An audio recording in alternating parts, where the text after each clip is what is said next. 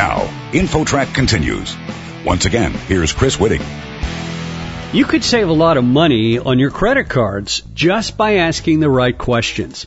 Matt Schultz is senior analyst for creditcards.com and he's here with us to share the results of some recent research.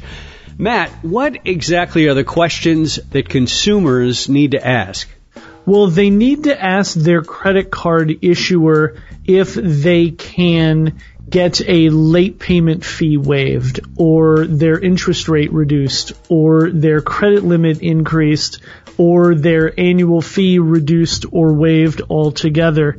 The success rate of people who made these requests generally is about 80%, which is just amazing considering how much money people can save by doing these things. How many people actually do ask, according to your research? What's the uh, number of people who actually make that step? About half of cardholders have asked for any one of the four things that I mentioned, but among each of the individual four things, it's really not more than about one in four. So all in all, it's not that many people who are asking these things, meaning that a lot of people are getting stuck with a lot more cost on their credit card than they need to.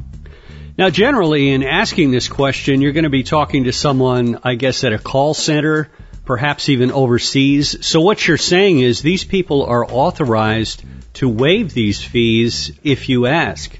Generally, yeah, and it's not even something that you necessarily need to speak with a supervisor or something, especially when it comes to the late fee waiver that's the kind of thing where if you have decent credit and this is kind of a one-off thing where you just made a mistake and you're a couple days late, you probably don't need to do much more than call the 800 number on the back of your card and ask nicely and you'll get your way.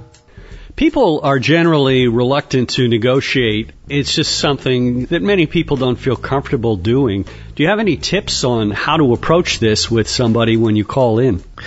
It's like anything that people might be nervous about. The more you prepare for it, the better off you'll be. With something like getting an interest rate reduced, for example, your best move is to come with some ammunition in the form of other offers that you've received, either that you've seen maybe at creditcards.com or that you've gotten in your mailbox at home. And then you can use those offers to kind of set the boundaries of the negotiation where you can say, well, I've got a card that I really like, but it's got a 20% interest rate, and I've been offered these cards that have a 15% interest rate. Is there any way you can match that? And that's a good way to kind of get started. Our guest is Matt Schultz, senior analyst for creditcards.com, and we're talking about recent research into how to save money with your credit cards by asking the right questions. Matt, in your research, was there any uh, demographic information? Just curious about the age differential. Uh, some people might be more willing to ask these questions than others.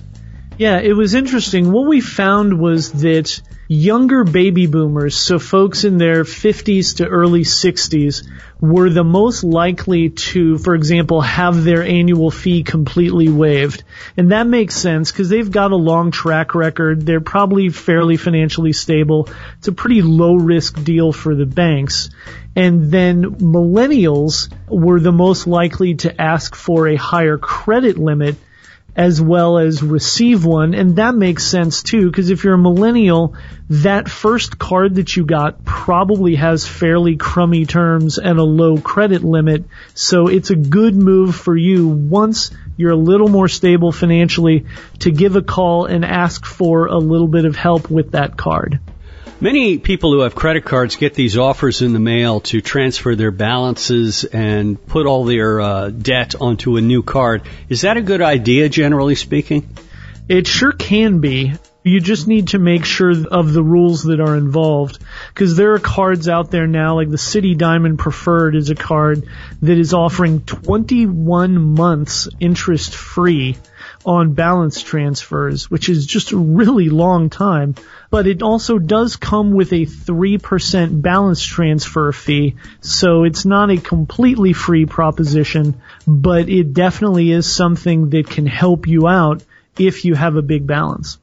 Is there any downside to having more and more of these credit cards on your accounts? Does it get to a point where it really starts to affect your credit rating?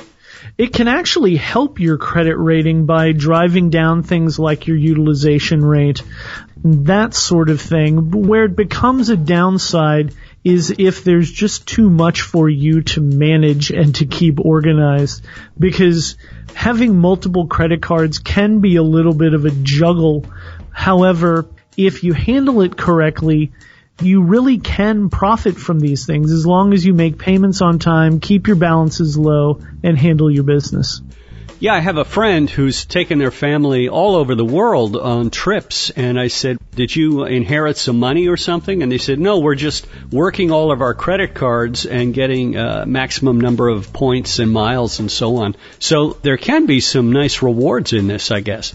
Yeah, absolutely. But it really all does come down to fitting your lifestyle and knowing that you can pay your balance off every single month. One of the worst things anybody can do with their credit cards is overspend or get out of control just to get credit card rewards because no credit card rewards are lucrative enough to make it worth getting in all kinds of debt. Our guest, Matt Schultz from creditcards.com. He's the senior analyst. Matt, any other uh, interesting points from this research that you did? Maybe the most interesting thing I thought was that about 70% of people who asked for a lower interest rate got one. And a reduced interest rate can be one of the most significant things you can do to knock down your credit card debt because a late fee waiver may save you 25 bucks. An annual fee might save you 75 to maybe even 95. But if you're talking about a lower interest rate over the course of years, that can save you an awful lot of money. And if that's something that you can get just by making a phone call, taking a couple minutes to do a little bit of homework, it's really worth doing. Well, this was a helpful interview, and we thank you for joining us. Matt Schultz, creditcards.com. Matt, thanks a lot. Yeah, thank you. You're listening to InfoTrack, the weekly show with information you should know.